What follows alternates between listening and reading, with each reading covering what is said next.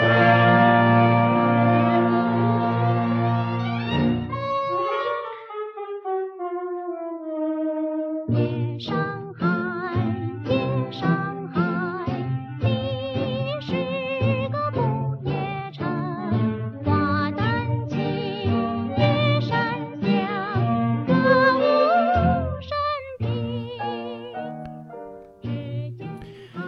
九四七年，周璇演唱了一首《夜上海》，歌曲中“华灯起，乐声响，歌舞升平”的描述，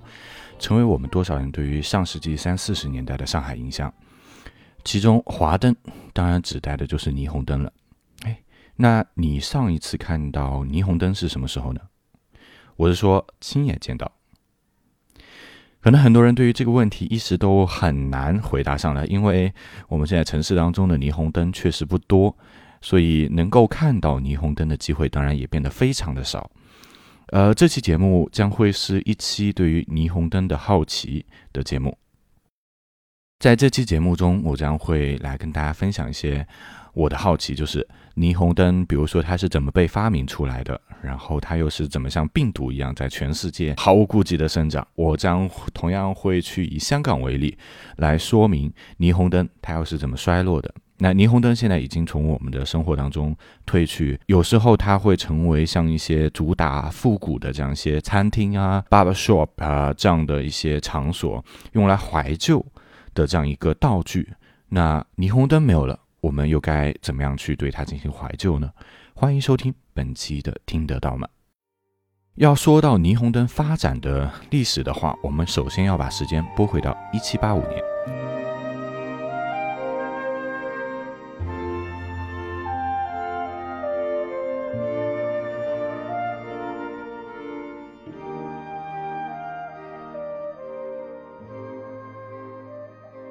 一七八五年，亨利·卡文迪斯发现，哎，空气当中如果把氧气和氮气去掉之后，其实还会有少量的气体残留，但是他并没有能够给出答案，就是这些气体到底是什么。大概在一百年之后，一八九四年的时候，威廉·拉姆齐爵士和他的导师开始研究。呃，这些少量的气体是什么？那经历了大量的暴力实验，就比如说燃烧、压缩等等这样的非常暴力的一些方法之后，他们发现了这个残留的其他物质，并把它命名为氩。一八九八年的时候，也就是四年之后，拉姆齐和他的同事莫里斯特拉福斯又发现了一些其他的。呃，惰性气体的这样一些元素，比如说氖呀、氪啊、氙啊。既然提到了氖，氖的话，其实它的英文是 neon 嘛，N-E-O-N。那这也是为什么我们现在把霓虹灯称为霓虹的这样一个原因，就是因为它是 neon。最开始的霓虹灯是用氖冲到玻璃管里面来发光，这样的原因，所以我们会去把霓虹灯称为霓虹灯。拉姆齐虽然和他的同事莫里斯特拉福斯发现了这样的一些元素，他们也发现了，就是把这样的一些气体在通电的情况下，它能够发出非常颜色鲜艳的光芒。但是，他们并不是真正去发明出霓虹灯的人。哎，要说到发明霓虹灯，我们还是要把时间再次拨回一点。呃，是一八九零年代的后期，当时啊，在爱迪生的公司里面有一个雇员，他的名字叫丹尼尔·麦克法兰摩尔。他发现，在玻璃管里面去充氮气，或者是充入二氧化碳，然后再把这个玻璃管通电之后，那这个玻璃管呢，它就能够发出非常明亮的白光。那当时是把这种灯命名摩尔灯。呃，这种灯它当时比当时主流的一些灯，比如说呃用碳丝来通电的灯，效率要高很多。但是它有它自己的问题，首先就是它安装会非常的麻烦，而且它必须使用高压电，而且 它很容易漏电。所以，呃，摩尔灯它用来照明的历史并没有持续很久，大概在一九一零年代的时候，钨丝灯被发明出来，然后摩尔灯就迅速的被取代了。但是摩尔灯的这种思想被应用到了后面去发明霓虹灯。那在一九一零年的时候，有一位发明家，他的名字叫做乔治克劳德。乔治克劳德在摩尔灯的基础上，把原来里面的氮气替换成氖气，然后再去通电。他发现，哎，这样的话就能够实现让玻璃管发出非常，呃颜色鲜艳的这样光芒。于是他把这项技术去正式申请了专利，然后也是在一九一零年的时候，他带着这项技术去参加了巴黎汽车展览会。他当时的想法是，我要把这项技术应用在汽车照明身上。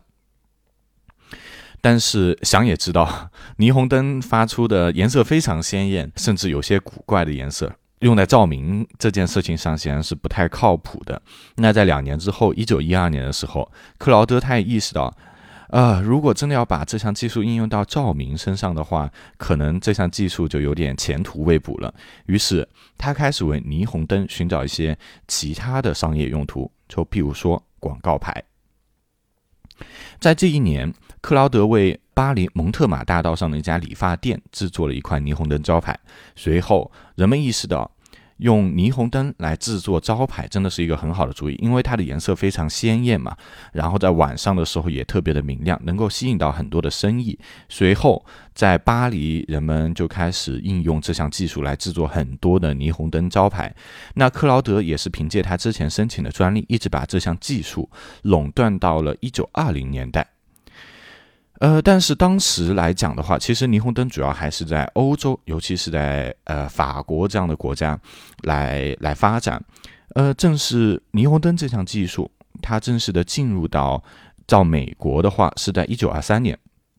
当时把霓虹灯引入到美国的人叫做厄尔安东尼，他在一九一五年的时候在巴黎就建设了霓虹灯。那他后来的话是在一九二三年正式把霓虹灯引入到美国，随后。呃，霓虹灯在美国就开始了，它像病毒一般的生长，像是呃，L A，像是拉斯维加斯，像是纽约这样的城市的街道开始被霓虹灯呃铺满。那这就是霓虹灯它如何从最开始的元素一直扩张到全世界的这样一个过程。这个过程并没有花掉很久的时间啊！霓虹灯大概在上世纪二十年代、三十年代的时候，就在世界上很多城市都铺开来发展。那当时的话，我认为有两个非常重要的时代背景是我们不能够忽略的。首先是一战，一九一八年一战结束之后，世界满目疮痍，那大家对于重建世界秩序、恢复往日的呃往日世界的那种繁华有着强烈的需求。那霓虹灯。它本身颜色就非常的艳丽，然后又有能够熬出各种造型，它本身代表的丰富性，就与往日世界的那种繁华是有着很强的关联性的。于是，呃，霓虹灯就成为人们对于以前的那种炫目的生活的一种寄托。还有就是大萧条。呃，一战结束之后的话，世界上大多数的国家，他们都重新回到了经济发展的道路上。他们的主要目标都开始变成，我要推动经济的发展，推动文明的建设。那在一战结束到一九二九年的这样一段时间之内，主流国家的经济其实都可以用跌跌撞撞来形容。以美国为例啊，这段时间它的 GDP 最高增速达到过百分之十四，但是同样在这对。段时间以内的话，也出现过负增长的情况，但是整体上，美国的经济还是向上的。那随着大萧条的来临，人们的生活一落千丈，物价飞涨，货币光速贬值，经济也陷入了滞胀的这样一种状态。在这样的时代背景下，霓虹灯所代表的繁荣商业又一次成为人们对于美好生活的一种精神寄托。所以在三十年代大萧条已经呃稍微好了一点的情况下。霓虹灯就像是传染病一样，在各地非常野蛮的生长起来。我们把视线啊稍微聚焦一点，我们来看一下香港的状况。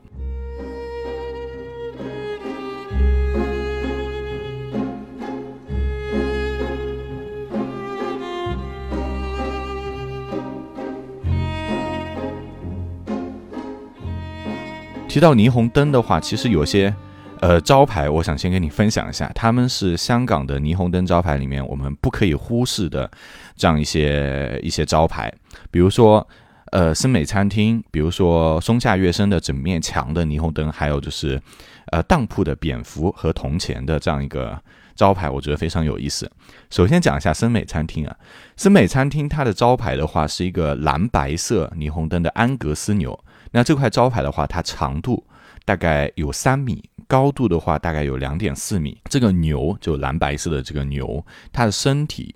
呃，中间的话有一个绿色的英文是 Sammy's Kitchen Limited，然后下面写着繁体的中文森美餐厅。这块招牌它的店家也就是森美餐厅，坐落在皇后大道西。那这个招牌的话，它建成大概是一九七零年代建成之后，它成为香港人的一个地标，因为人们打车会直接讲，呃，跟的士司机讲说带我去看牛，那的士司机他就会知道，哦，你原来你是要去皇后大道西啊，还有松下悦生。呃，他们松下在一九七三年的时候包下了尼敦道一一栋大厦的一面墙，做了一个二十层楼高的广告招牌。那这个招牌的话，一共是用了四千多支霓虹灯的灯管，也是创下了当时的吉尼斯纪录。这些招牌的话，我都有放图片在 show notes 里面。如果你感兴趣的话，你现在可以去 show notes 里面看一下。呃，然后还有一个我觉得非常有意思，也是非常有香港特色的招牌，就是呃香港当时的典当行的招牌。典当行非常喜欢用一个蝙蝠叼着铜钱的这样一个形象来作为他们的招牌，因为铜钱象征着财富，而蝙蝠有谐音福气的福，所以蝙蝠叼着一枚铜钱就象征着财富双全。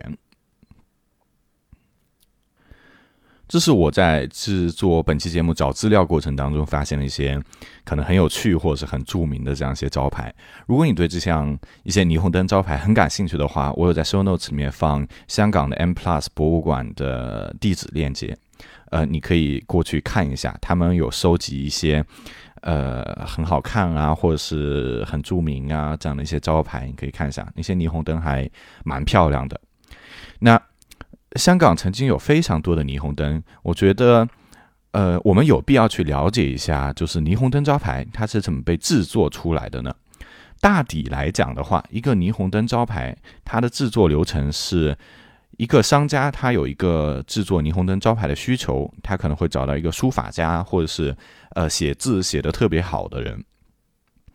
就举个例子啊，比如说我们现在要制作一个“听得到吗”的霓虹灯招牌，那我可能就首先找了一个书法家去写“听得到吗”的四个字，就写在一张小纸上，然后我会带着这张纸去找到一个灯光师傅。那这个灯光师傅的话，他会在这张纸上去画上很多的小方格，就等于说他要在这张纸上构建出一个坐标系，然后他就知道了，呃，哪一个字的哪个笔画在哪里。要转弯，有了这样的信息之后，他就可以用这样，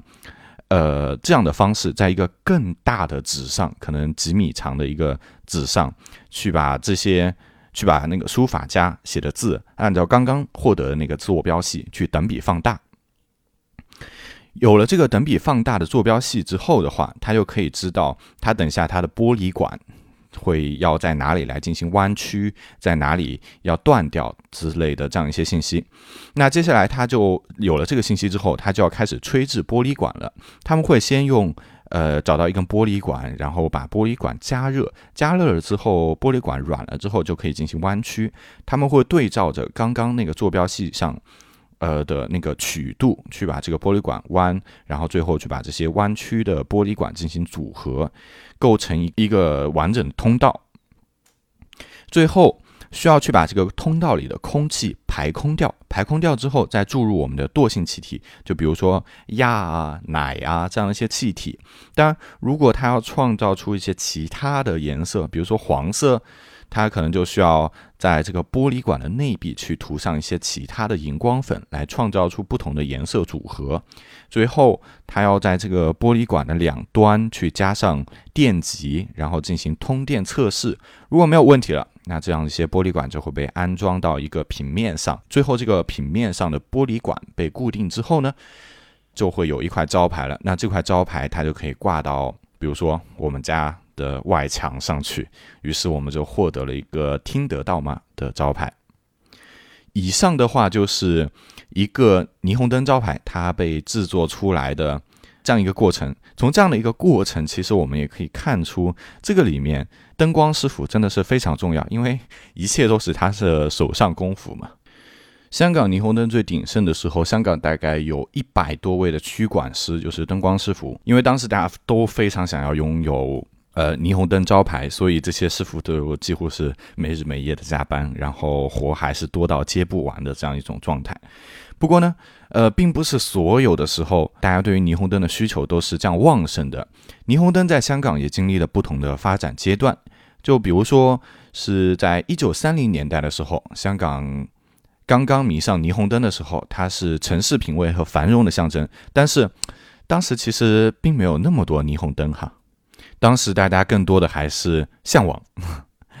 说到这个一九三零年代，我去查找了一些资料哈，然后我会发现，关于香港到底什么时候是最早有霓虹灯的？说法还蛮有争议的，有说法说，一九一二年的时候已经有对这样一些灯牌的监管，会要求去拆除一些影响自然景观的这样一些灯牌，但是我觉得这个说法可能不是很靠谱。呃，还有说法说，一九三二年在那个还记得我们前面提到的克劳德吗？一九三二年的时候，克劳德在香港开办了霓虹灯工厂，然后香港才有了霓虹灯。还有一种说法是说，一九二零年的时候，香港开始出现了霓虹灯装饰，随后香港的霓虹灯市场被打开，然后开始进入繁荣发展。我个人的话是觉得，一九一二年，呃，有对霓虹灯有对这种招牌的监管，是以此为依据来判断说那个时候就有霓虹灯，这种说法其实不是很靠谱，因为。一九一二年的时候，巴黎才出现第一块霓虹灯招牌。我认为同年在香港就出现霓虹灯招牌，这种可能性还是比较低的，因此这种说法应该不太可信。当时可能会有一些对于灯牌呀这样的一些监管，但是那个时候的这个灯牌应该是不包含霓虹灯的。然后还有一个背景就是说，霓虹灯它进入香港的路径其实是。霓虹灯先进入了上海，然后才进入的香港。那在一九二六年的时候，南京路的伊文斯图书公司，它的橱窗内，呃，悬挂了一个 Royal，就是皇家牌打字机的英文吊灯。那这个的话就是一个霓虹灯，这是有记录的中国大陆的第一块霓虹灯招牌。额外补充一下，就是如果你去查这个伊文斯图书公司的话，会有一个很容易让你误解的点，就是伊文斯图书公司啊，它是一九零零年的时候由美国人爱德华伊文斯创建，那他当时的地址的话是在北四川路，也就是今天的四川北路。当时伊文斯图书公司它的位置大概在今天的四川北路和海宁路的交叉路口的那个位置。那这里就有一件很事情很奇怪了。伊文斯图书公司，它如果是在四川北路，它又怎么能够在南京路亮起它的霓虹灯呢？你去看一下伊文斯图书公司它的呃地址变迁的这样一个历史的话，你会发现，一九二六年之前，它都在虹口，都在北四川路那边。那后来的话，就迁址迁到了九江路。再后来到一九三七年的时候，实际上它是迁址到了南京路的两百二十号。既然它是一九三七年前才迁到南京路的，那更不可能在一九二六年来挂起霓虹灯嘛。而且，当时挂起霓虹灯的那个地址是南京路的二十八号，也不是他后来迁到的南京路两百二十号嘛。所以这里的话，如果你没有去调查一下的话，是蛮容易误解的。很容易忽略的一个事情就是，一九二六年的时候，实际上伊文斯图书公司它在南京路二十八号有一个。分店，然后他当时亮起的霓虹灯招牌，实际上是在他的分店。不过，我们今天要讨论的重点嘛，倒不是说伊文斯图书公司它到底在哪里的问题，呃，重点还是说明一下这个霓虹灯是从上海到香港的这样一个路径嘛。我们基本上可以得出的一个结论就是，一九二六年的时候，上海最早有了霓虹灯，然后。再结合一九三二年克劳德在香港办厂的这样一个事实，大概是可以推断出啊，一九三零年前后香港有了霓虹灯。霓虹灯它在香港刚刚萌芽的时候，算是刚出生就栽了一个跟头，因为一九三几年恰逢二战，为了避免日军的轰炸，于是。香港实行起了灯光管制，也就是说晚上不允许开灯，因为如果开灯了，就可能被日军的飞机锁定，然后被定点轰炸。那经历了一段并不算很长的挫折之后，霓虹灯的发展开始了一路小跑。呃，霓虹灯，我觉得它很伟大的一个点啊，是在于霓虹灯它是人类对于黑暗空间的又一次改造。那最早的话，我们照明其实是使用，就像燃烧一根木棍啊，呃，然后再到后面的使用蜡烛啊、煤油灯啊，呃，再到工业革命之后来使用像电这样的方式来照明。那它其实解决的一个问题都是。怎样在黑暗里面有光明的问题，解决的是看不看得见的问题嘛，对吧？但是霓虹灯的话，它是一次一次革新，为什么呢？就是因为它解决的不再是看不看得见的问题。以前的话，你不管使用什么样的照明工具，你并不是为了看见那个光本身，而是产生光，然后去看到别的东西。但是在霓虹灯的身上的话，我们让霓虹灯亮起来的目的。就是为了让它，就是为了让人们能够看到霓虹灯本身。所以，霓虹灯的话，它是有一种非常强的主体性的体现。既然它是这样的一个目的，所以霓虹灯它的造型就做的越夸张越好，越抓人眼球越好。这也是其实回答了另外一个问题啊，回答我们前面的一个问题，就是说为什么霓虹灯它是很适合用来做招牌的？就是因为招牌它就是要被看见，而霓虹灯。它也是要被人看见，所以这两者，他们就完美的契合在一起。当时的香港，它的经济也在快速的发展，于是有很多的这样做招牌的需求，霓虹灯就做出了各种呃各种颜色、各种造型的这样一些霓虹灯，霓虹灯步上了一个发展的快速公路。如果我们说一九三零年代到一九六零年代之间，这个是香港的霓虹灯，它。它的一个萌芽期和发展期的话，那六七十年代其实就已经来到了香港的霓虹灯发展的最高峰。那在这个时候，人们对于霓虹灯的投入是最大的，但是这个时候也会有一些负面的声音出现。张爱玲在《倾城之恋》里面写道：“有霓虹灯招牌的地方就是能量空间，这个空间很特殊，酒精、黑帮、妓女，稍有不慎就会失足。”一九五零年代的香港湾仔就是这样一个充满霓虹灯且很容易失足的地方，因为在朝鲜战争期间，美国海军他们经常在湾仔的码头登陆，那这些美国水兵他们的光临的话，是非常大的促进了当地的娱乐行业发展。这里的发展，这里的娱乐行业的话，当然指的就是性产业啊、赌博啊这样的一些产业。在一九六三年的时候，香港拍了一部电影叫《苏丝黄的世界》。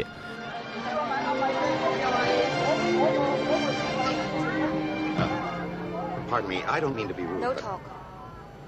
You mean I no talk or you no talk? I mean you no talk to me. Look, I'm not trying. 讲述的就是当时湾仔性产业高度发达的这样一个背景下，性工作者苏思黄和美国的不知名的这样一个小画家叫罗伯特，他们俩之间的爱情故事。这部电影当时声名大噪，呃，就导致直接有一些夜总会甚至会直接用女主角的名字苏思黄来命名自己的夜总会。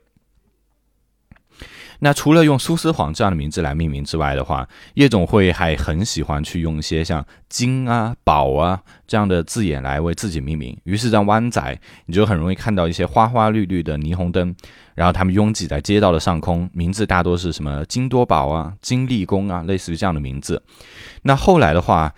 由于当时的这些娱乐产业呃过于发达，然后导致当时的人们很自然就把霓虹灯和这样的一些听起来有些堕落的娱乐产业联系到一起，让人们进而对霓虹灯也产生了一些负面情绪。那在这样的负面情绪下，人们对于霓虹灯的这种狂热也开始出现了降温。霓虹灯不再仅仅是与繁荣的商业和现代的都市绑定，也开始与一些像堕落呀、糜烂啊这样的一些负面形象来挂钩。时间来到八十年代，霓虹灯的形象已经大不如前了。如果前面是说大家开始在六七十年代的时候，大家把霓虹灯与堕落、糜烂这样的形象挂钩的话，那等到八十年代的时候，霓虹灯可能已经牢牢的与红灯区这样的一个概念绑定了起来。一九八二年的时候，远在台北的罗大佑发表了他的第一张专辑《知乎者也》。这张专辑的第一首小歌鹿港小镇唱到台北不是我的家我的家乡没有霓虹灯。台北不是我的家我的家乡没有霓虹灯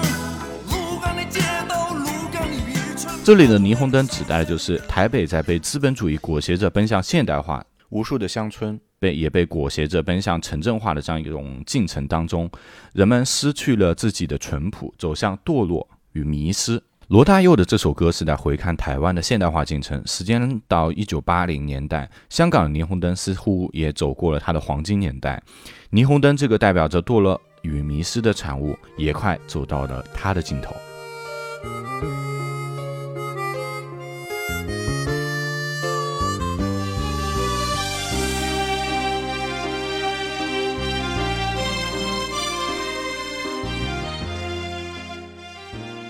九十年代的时候，霓虹灯已经开始出现了消亡。呃，总的来说的话，霓虹灯消亡有三个原因：一个是它出现一个强大的竞争对手，也就是 LED；还有一个是政策原因；还有一个就是呃人员断层。我们一个一个来说。首先来讲 LED，LED 几乎是以降维打击的方式登场，然后碾压掉了霓虹灯。为什么这么说呢？是因为呃，首先是价格优势。我们前面提到的森美餐厅的那块招牌啊，当时在一九七零年代的时候是花了一百二十万才买下那块霓虹灯招牌的。当时那个价格的话，是完全可以买下对面的那一栋楼的。那我们从这个例子当中，一方面你可以看到，就是那个时代它的经济繁荣，大家对于霓虹灯的这种狂热；还有一个事实也是，就是霓虹灯是真的贵呀。以前的话，你可能要花几十万，甚至是几百万来买一块霓虹灯招牌。但是现在一块同样大小的招牌的话，你用 LED 可能几万块，甚至更便宜的价格就搞定了。所以，如果你是作为一个商家，你会选什么？答案显而易见，对吧？不仅仅是说我安装这个招牌，它的价格变得更低了，那我一块招牌我可能会挂几年、几十年嘛。那后期维护其实也要去考虑到它的成本问题。LED 它的维修的后期维护的这样一个成本的话，也是会比霓虹灯要便宜很多。除了价格因素之外的话，还有一个东西就是灯牌的复用性。根据我们前面介绍的霓虹灯招牌，它的制作过程嘛，呃，它是玻璃管嘛。一旦这个霓虹灯招建好之后的话，其实我我没有对它什么有可以让它再有一些多的变化了，几乎不太可能了，对吧？但是 LED 的话，其实我可以去通过编程的方式去呃实现快速的去实现我要变一个新的图案，变一个新的颜色，它是非常简单的，所以它后期的复用性的话，LED 也是比霓虹灯要高出很多的。这个有点像什么呢？就是拍立得和数码相机的区别。那你拍立得的话，就是一张相纸你要好几块钱，而且拍完之后你也不能后期了。呃，这就非常像霓虹灯，但是拍立得拍出来就是有那味儿，对吧？但是数码相机它的优势是什么呢？就是我可能花一百块钱或者一百多块钱，我买一张存储卡，然后我这个存储卡里的照片，我可以拍了删，删了拍。那这样最后算起来的话，我约等于一张照片，我不要钱，而且数码照片我还有很大的后期空间，这个就非常的像 LED。这个其实我觉得是一个还是比较形象的例子来理解为什么拍立得或者说霓虹灯今天是非常小众的玩物。它为什么消失呢？你说为什么消失，对吧？那除了这样的一个呃，就是强大，它出现了一个强大的竞争对手 LED 以外，政策也是非常重要的一个原因。政策监管其实一直都有，呃，只是来到这个时代的话，来到九零年代的话，政策监管开始变得更加的严格了。前面我们有说到，一九一二年的时候，香港其实已经有相关的法律法规，在规定说，你的一些影响自然景观的灯牌、一些招牌是需要被拆掉的嘛？那这个其实一直都还是有的。那一九五零年代的时候，香港也尝试过一些呃听起来有点离谱的政策，就比如说，如果你要立一个霓虹灯作为你的招牌的话，你是要纳税的，你要为这块灯牌来纳税的。那这样的话，其实也增加了大家来立霓虹灯招牌的这样一些阻力嘛。那来到一九九零年代末的时候，哎，真的这一次是玩来真的，香港政府开始对很多的违规招牌要进行拆除了。那一九九零年代末到二零一零年这个期间的话，大概香港百分之九十的招牌都被拆掉了。在二零一零年代开始的话，香港有了更明确也更严格的这样一些法律监管，就比如说，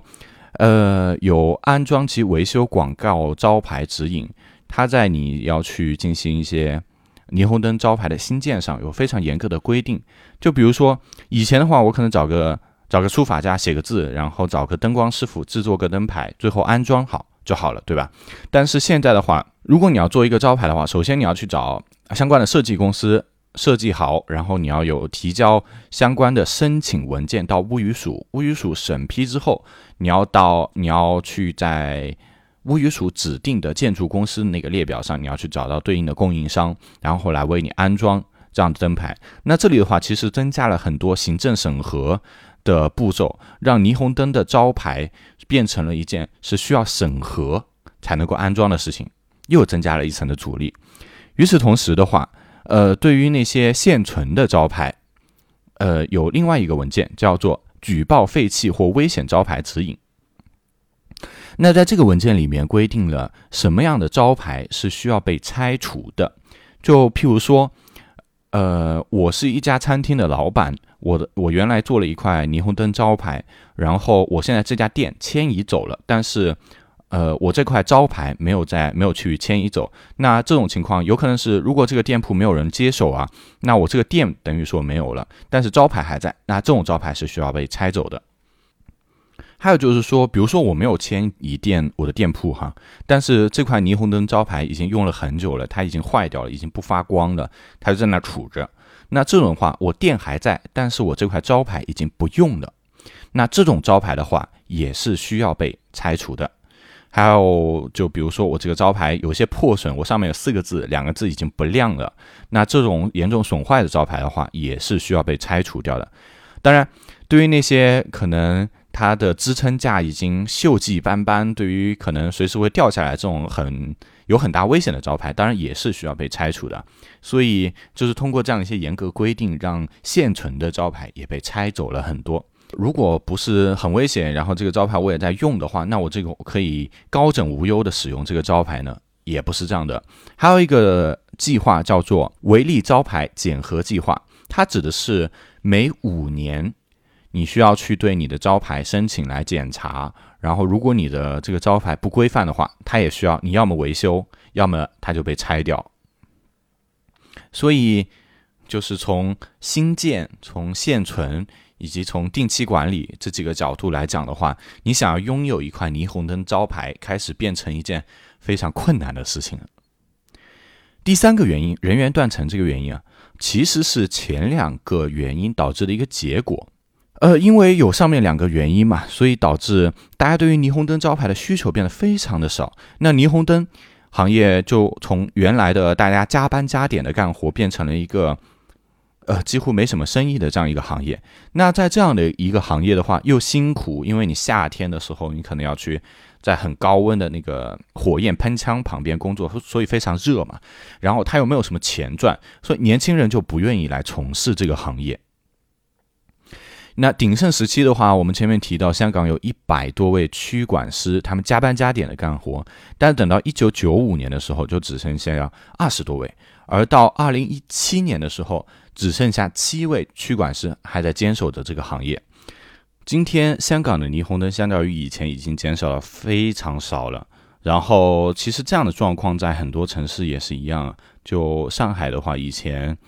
呃可能新天地呀、南京路啊什么之类能够看到非常多的霓虹灯。那今天的话，南京东路那边还有一些霓虹灯，但是整体上来讲已经不太多了。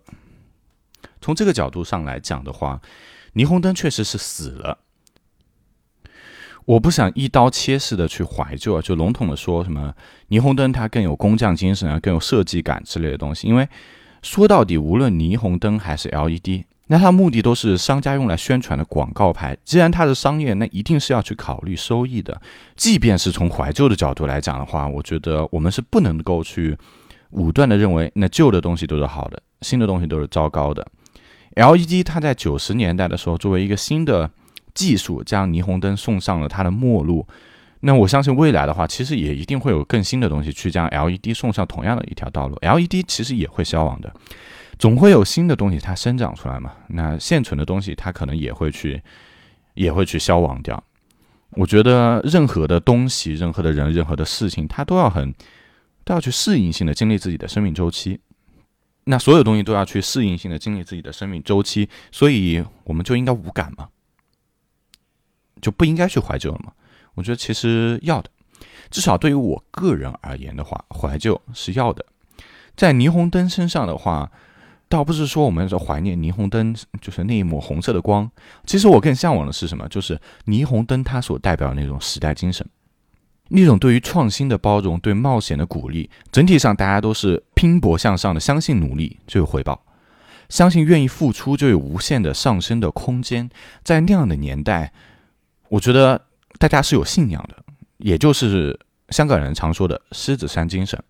那今天的话，霓虹灯在香港已经少了很多。那有一些博物馆，比如说香港的 M Plus 博物馆，他们就在收集一些拆除下来的霓虹灯招牌，他们想要将这些霓虹灯收藏在博物馆里面进行展示，让人们有机会看到香港往日的这样一些街头记忆啊，这样一些荣光。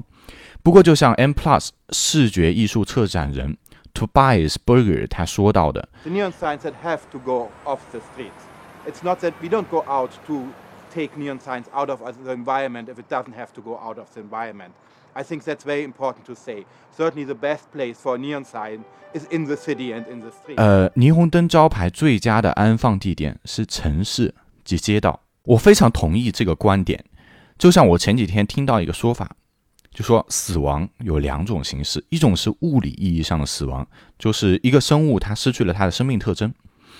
那还有一个是记忆层面的死亡，比如说一个人死了，后来他的名字、他的形象就被大家所忘记，那他其实又经历了一次记忆层面的死亡。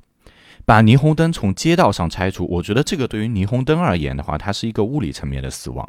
那放进博物馆，确实可以让霓虹灯在必要的时候。不被忘记，某种程度上，它是实现了记忆层面的永生。假设博物馆不倒闭的话，不过，呃，霓虹灯它被放进博物馆，其实也意味着整体上它不再会有外界的环境来促进它的迭代、它的更新，它不会再生长了。